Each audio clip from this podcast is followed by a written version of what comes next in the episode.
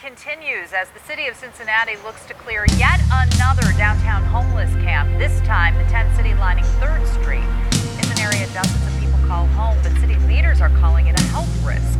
We're told one of the biggest health concerns is the fact that there are no public spaces for these people to properly shower or use the restroom.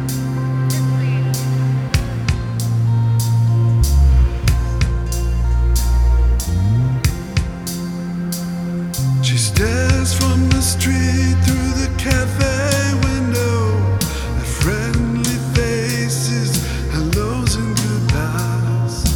But she knows they'd all turn away though, not wanting to see the need in her